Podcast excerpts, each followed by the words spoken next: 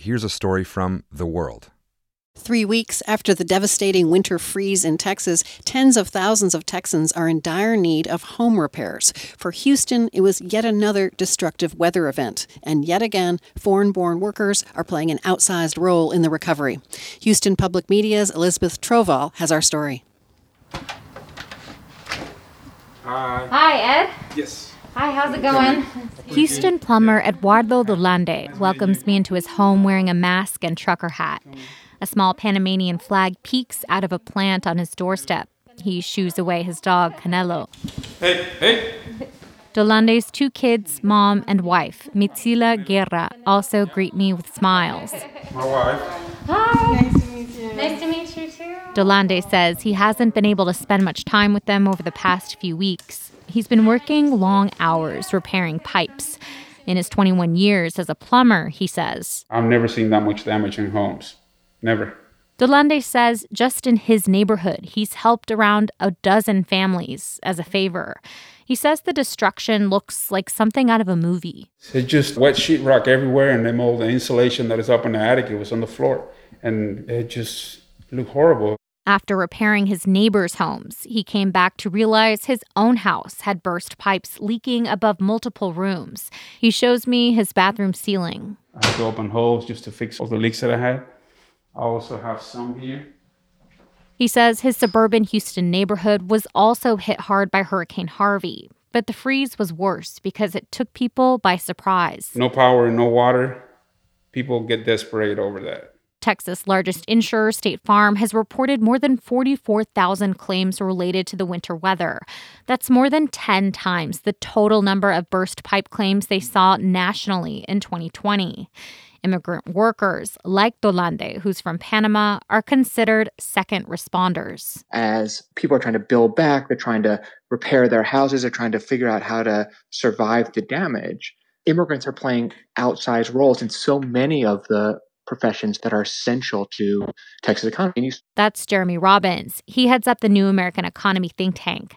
They found in Texas, immigrants make up 17% of the population, but nearly 30% of plumbers and 40% of construction workers. If you look at drywall installers or ceiling tile installers and tapers, more than 75% of them nationwide are immigrants. Though these immigrant workers are essential to storm recovery, many come from communities that are disproportionately impacted by catastrophic events. Rice University found nearly two thirds of Hispanic immigrants in Houston could not come up with $400 to pay for an emergency expense. Eduardo Dolande is a citizen, but many Texas plumbers and hundreds of thousands of construction workers are undocumented, and they've become a convenient political punching bag for Republicans in recent years. There is a crisis on the Texas border right now uh, with the overwhelming number of people who are coming across the border. That's Texas Governor Greg Abbott at a press conference earlier this week. He generally sees unauthorized immigration as a threat.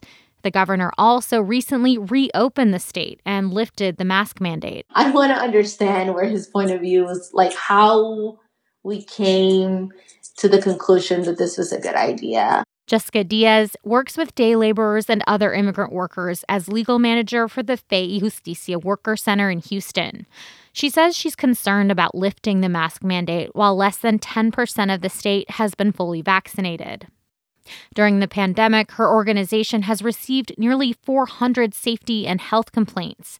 She says day laborers who offer cheap, immediate repairs put themselves in vulnerable situations to secure work. It's a no question kind of scenario, right? You just get in the car. Whoever gets in the car the fastest is the one that's going to get the job. You don't even ask how much they're going to pay you. You don't even ask about the employer, who they are, where they're taking you. Diaz says their office is already investigating wage theft claims from workers who helped with winter storm recovery. This is something that we have been seeing repeatedly um, since Hurricane Harvey. Houston, in general, is a city that is in constant reconstruction mode. Diaz says the pattern of disaster, recovery, and abuse is all too familiar, and she doesn't see anything changing soon. Eduardo Dolande, who came to the U.S. from Panama in his early 20s, says he hopes people can see that immigrants like him, including those without legal status, are helping the city rebuild. We are everywhere. I mean, we're helping everybody. whether they say they don't need us or they don't want to accept it, it is so obvious. Dolande says it only makes sense for some of his hardworking colleagues to have the chance to become citizens like he did. For the world, I'm Elizabeth Trovall in Houston.